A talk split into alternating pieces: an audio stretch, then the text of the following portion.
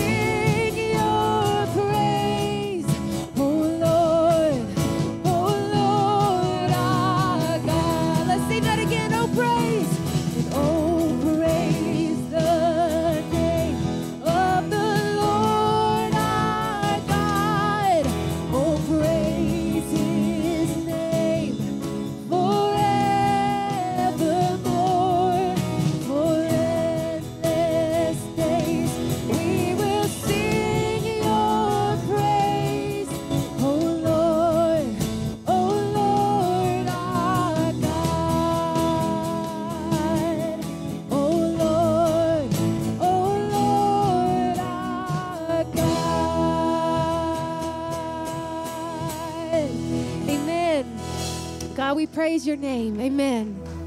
We praise you, Father. We praise you for the gift of your Son. God, we praise you for the gift of Calvary and the cross, God, that we can have eternal life with you because of your sacrifice, God. We praise you for doing that so willingly for us. God, I pray that as we've worshiped you and as as we've sang to you this morning, God, that is pleasing to you. God, we all come in this place with different stories and we're all walking through different seasons, God, but we're all here as a body of one, Jesus. God, just to praise you and worship you. Father, through our circumstance, we will stand and we will praise you, God, because you are good and you are gracious. God, I pray that as we hear from you, your word, God, transform our hearts. In your name we pray. Amen. Amen. Well, we're going to be in James chapter 4, verses 13 through 17, walking through this text, asking the question, What are you doing with your life? See, what happens when your life is driven by something other than God's will? With your years, with your months, with your days, with your hours, with your minutes, and with your breaths. You see, I take 17 breaths a minute. I'm thinking about it differently than seconds because I, th- I believe that every single breath I take was given by God to me for His glory. It says in Colossians chapter 1 that all things were created through him and for him. Every breath I have was given to me through the one who created me, and it is for him. If there is no creator, if there is no one who's given me breath, if there's no one who, who's given me life, then my breath is absent of purpose. But because my God has created me and given me breath, I believe that it is for him. I take 17 breaths a minute, which means I have 525,600 breaths a year. That's how many times I breathe in because God has given me breath. If God's word is true, then every portion of wisdom, every good thing, and every breath comes from God, so what you do with it matters. If it's from God, it matters because it's for God. You see, sometimes we try to dictate our plans by things other than God, the one who gave us our hours, our breath, our life. But I want to encourage you this morning to live by a different standard.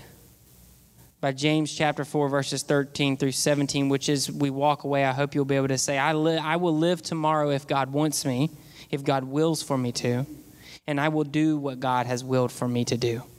I will live tomorrow if God wants me to, and I will do what God wants me to do with my life.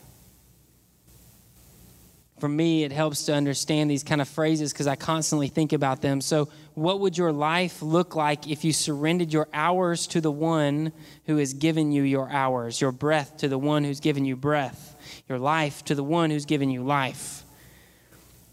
James chapter 4, verses 13 through 17. Let's read it together. I hope you have turned in your Bibles or swiped on your app. Let's read it together.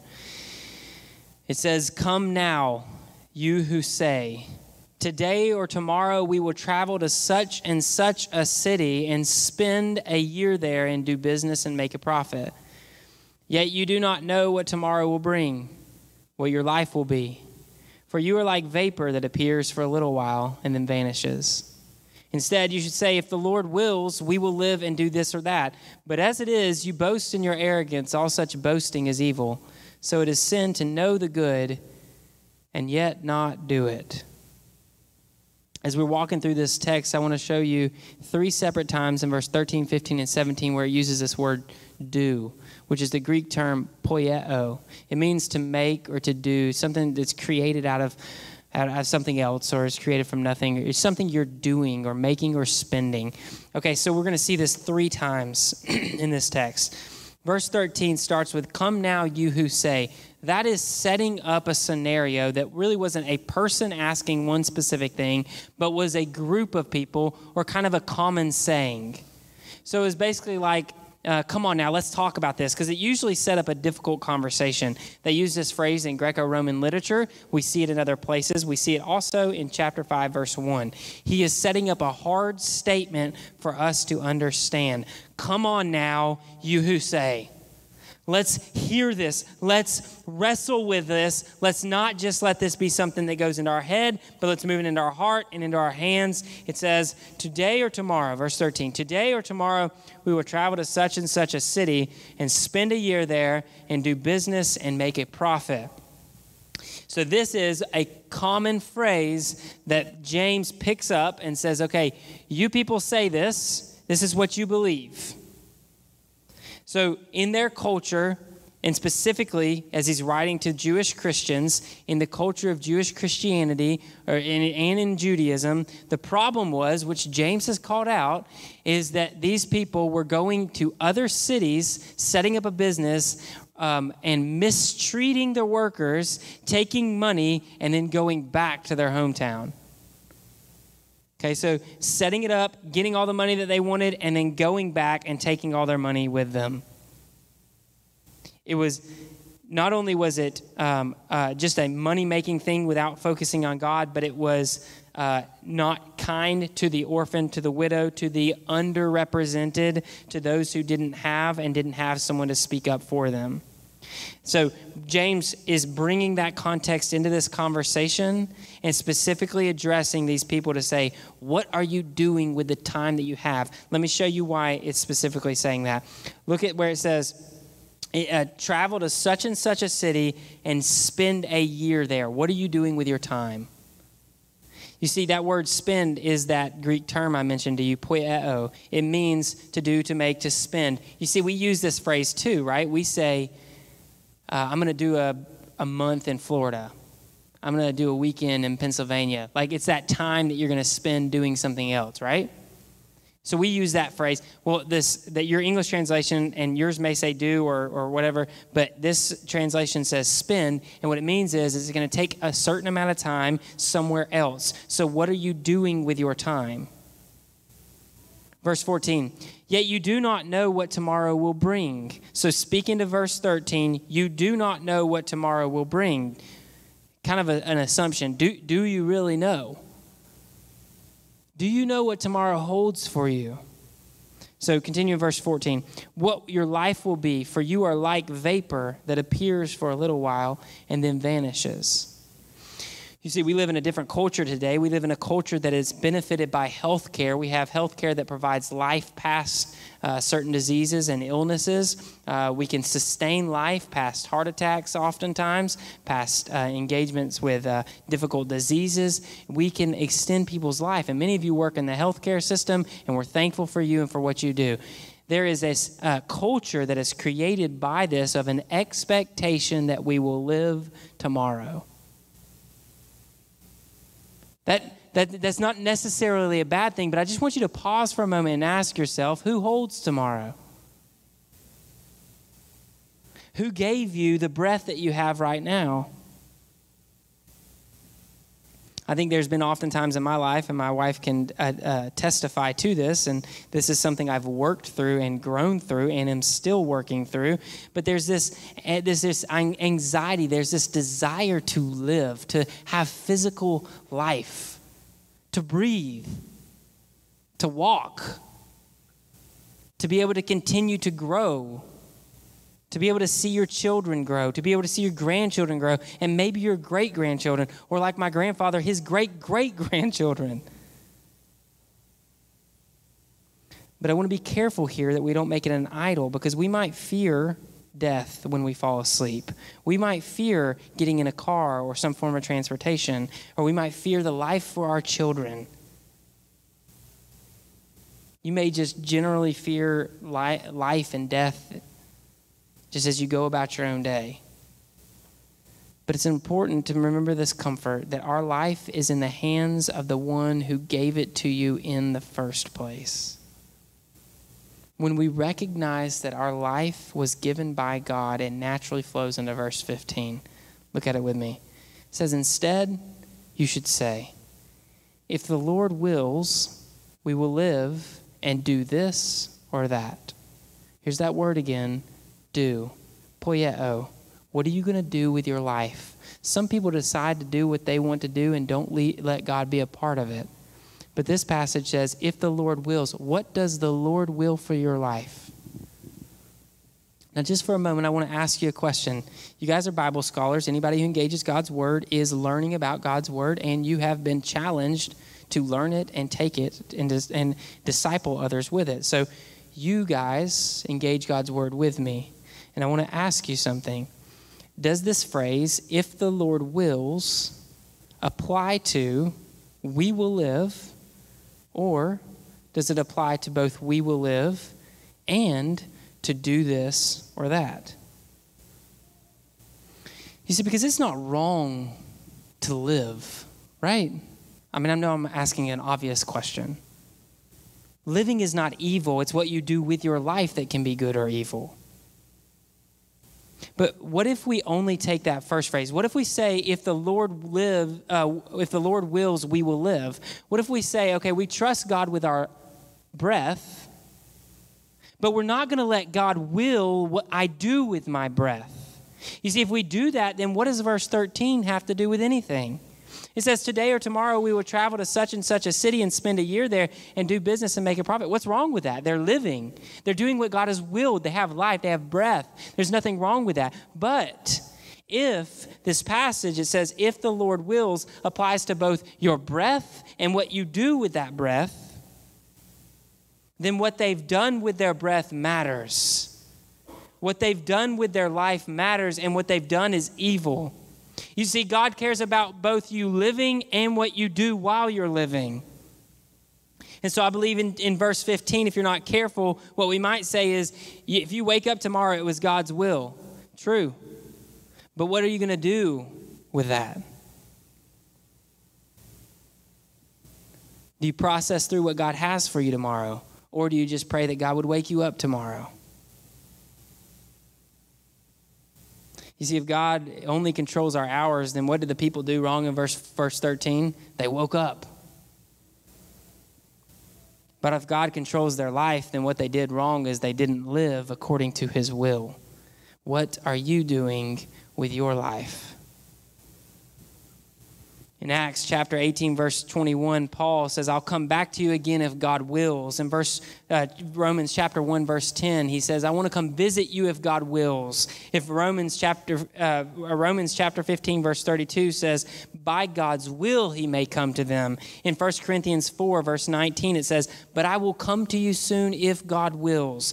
1 Corinthians 16, verse 7 says, I don't want to see you uh, now just in passing, since I hope. This is his urge. And think about this. What do you want to do? You see, Paul wants to see them and be with them, but look at what he acknowledges. He says, Since I hope to spend some time with you, if the Lord allows. We got to be careful that what we want, what we hope, what we desire doesn't get ahead of what God wills in Hebrews chapter 6, verse 3, talking about a positive thing, which is preaching God's word, taking people from milk to meat, from elementary knowledge to something about God that causes them to stand firm in the midst of suffering. You should preach, but it says this in verse 3 And we will do this, preach, proclaim this truth, if God permits. All things, even good things, are under the hand of Jesus because he's given it to us. Verse 16 says, But as it is, you boast in your arrogance. All such boasting is evil. You see, here's where he pauses a moment, looks at what they're doing, and says, Okay, your desire for life and what you do with your life is arrogant because you say, I control and I do, and what I do brings me joy, rather than, God, what do you want for me? You see, what we should do is not abandon life and abandon health care. Instead, what we should say is, God, I trust you.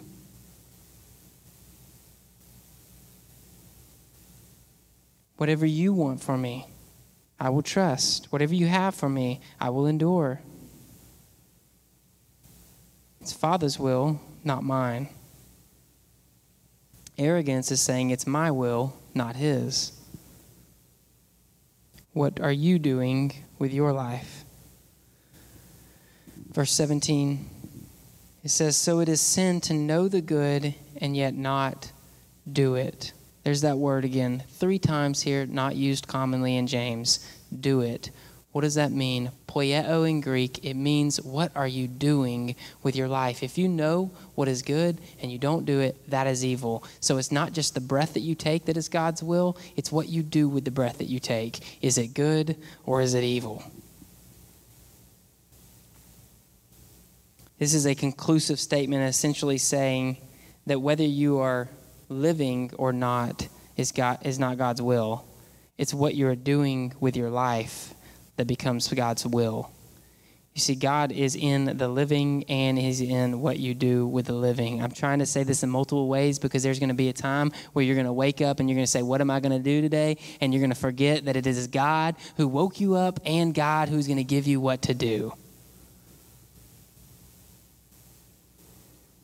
just to be careful, I think I may have misspoke just a second ago. God's will is for you to live or for you to come to Him, one or the other. He is in everything. I always got to be careful with my words. Because our response to submit to God's will is not dependent upon my word, my plan, or my will. It's dependent on His word, His plan, His will what have you submitted to today? In James chapter 1, it says, Flee from evil. In James chapter 3 and chapter 4, it says to come after, to follow after, to pursue what is good. So today, are you pursuing good and fleeing evil, or are you pursuing your own desires, your own will, and your own plan? I would urge you every day to think about tomorrow and the day that you live in right now to prepare yourself. When you think about what you're going to do with today, are you preparing to flee sin and choose good as you pursue God? It is easy to not pursue good and wind up doing evil. But when you prepare yourself to put yourself in a position when you are living according to God, and doing what He's called you to do, it promotes a life of doing what is good. See, James chapter 1, verse 5 and 3 verses 13 through 18 say that wisdom come from god. So let me ask you a question. Again you are the bible scholars. I'm just teaching and training. I'm preaching to you that you might believe in god's word trust it know it and live it. So as you are studying this word let me ask you what has god given you in, in, in james what does it say that God has given us? In James chapter 1, verse 5, and chapter 3, verse 13 through 18, it says that God has given us wisdom from above. That important phrase there, commonly used in James, of a couple different things that are given to us. Um, it's not super common throughout the New Testament, so we need to key in here. What has God given you? He's given you wisdom. Do you believe that God has given you wisdom? If not, it's something that he says that we can pray and ask for, and he will give it in abundance. And that wisdom will lead to righteousness and life and joy and hope. Uh, he says in James chapter 3.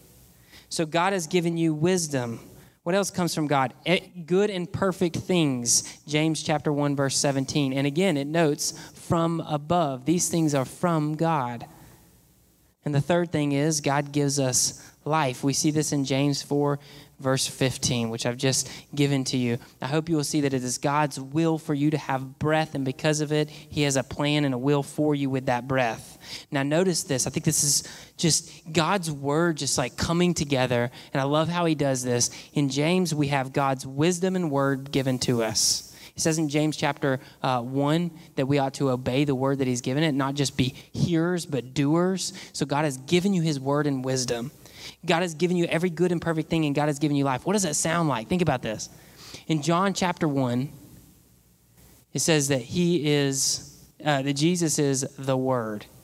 Chapter 1, verse 1, and verse 14. In the beginning was the Word, and the Word was with God, and the Word was God. Jesus is God. The Word dwelled with man. Okay, so walk with me. Jesus is God, right? Let's just start their premise. If you don't believe that, just walk with me through this. Jesus is God. Okay, Colossians 1. We've, I've mentioned this already today. I'm going to mention it again. Everything was created through Jesus. Colossians 1 is like just proof, te- like just beautiful proof uh, from the text about Jesus being God. Jesus was creating everything, it was created through him, and it was created for him. He is the invisible, he is the image of the invisible God. Jesus Christ in the flesh is the word and he's the wisdom. In the Old Testament, it would say Sophia, the wisdom, looking forward. If you know somebody named Sophia, their word, their, their name means wisdom. Okay, so in Greek, Sophia meaning wisdom, Jesus Christ, the word and the wisdom. But he's also good and perfect. Jesus is the only one who is good and perfect. But think about this. Is it not Jesus, if everything was created through him, and in Genesis 1 and, and 2, it is the breath of life, it is God breathing and speaking into existence everything that is created. God creates everything through speaking it into existence. And it says it's through his Son, who is the Word and the wisdom. We have no life outside of in Genesis chapter 2, God breathing life into us. So think about it. Jesus is the wisdom and the word. He is everything that is good and perfect, and He is life. In Genesis chapter 1 and 2, you are very good. You have life, and the word dwelt among man in the garden. It says it walked in the God walked in the midst of man in, Genesis 2. He walked in the midst of man, talking and being present with his people. What are you doing with your life? The life that God gave you, the life that God created you for. This is the same God who created you. He created you for his glory. What are you doing with it with the hour? What are you doing with the breath? What are you doing with the day? What are you doing with your life for the glory of God? Psalm 40, verse 8. Would you just meditate on these verses with me? Thinking about in your own life, if you can agree with it. I delight to do your will, my God, and your instruction is deep within me. Psalm 143, verse 10. Teach me to do your will, for you are my God. May your gracious spirit lead me on level ground. Proverbs 19:21. Can you agree with this verse? Many plans are in a person's heart, but the Lord's decree will prevail.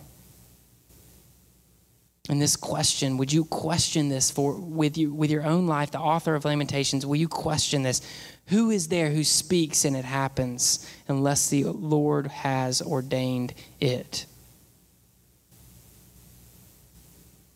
Mark chapter 3 verse 35 Jesus says whoever it is whoever who does my will that is my brother or sister my father my mother. In Mark 14 verse 36 it says Jesus says Abba Father all things are possible for you. If it be in your will take this cup from me. See, it says, Nevertheless, not what I will, but what you will. And would you conclude with me the prayer, Lord's Prayer, where it says, Not what I will, but what your will is be done on earth as it is in heaven. Not my will, but your will. Can you pray that with me? Not my will, but your will on earth as it is in heaven. So, as we apply this text to our life, letting, the, letting this truth invade our hearts, I want to challenge you first to trust the Lord with your life whether you breathe, whether you wake up, whether you get in a car, whether you get on a transportation, whether you, uh, whether you talk to someone, whether you go somewhere, whether you are obedient to God to go to a place where it's scary and dangerous. Whatever you do with your life, the wisest thing to do is not to go to the safest place, it's to go to the place that is in God's will.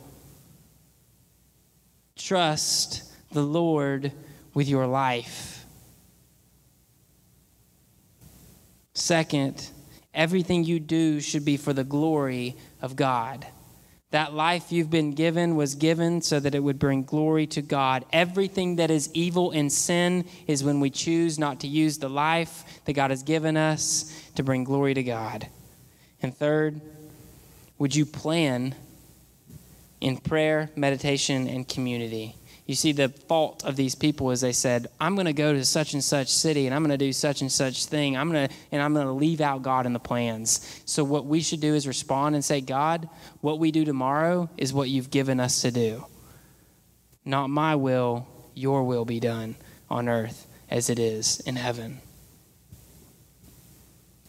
And so, as the band comes, I want to leave you with two gospel responses. First, believe that God is in control. Lamentations 3, verse 37 said, Is it not what God has ordained?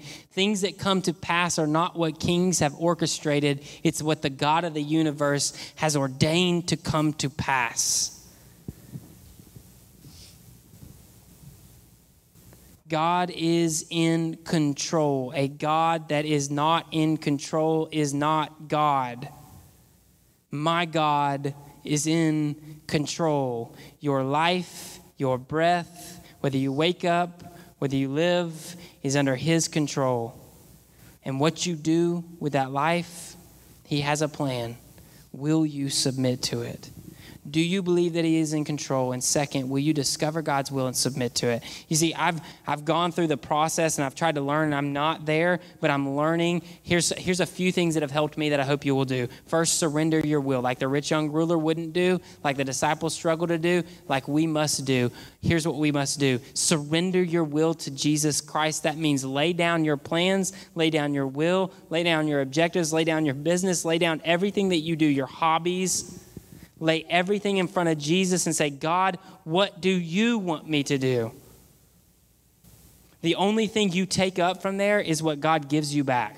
You lay everything down, and the only thing that comes back to you is what God gives back to you.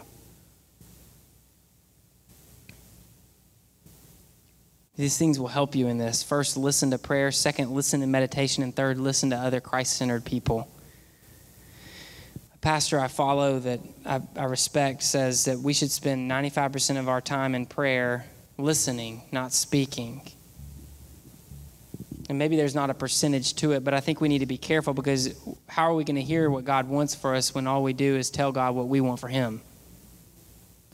Right? Is prayer not more about God changing our will than us changing His will?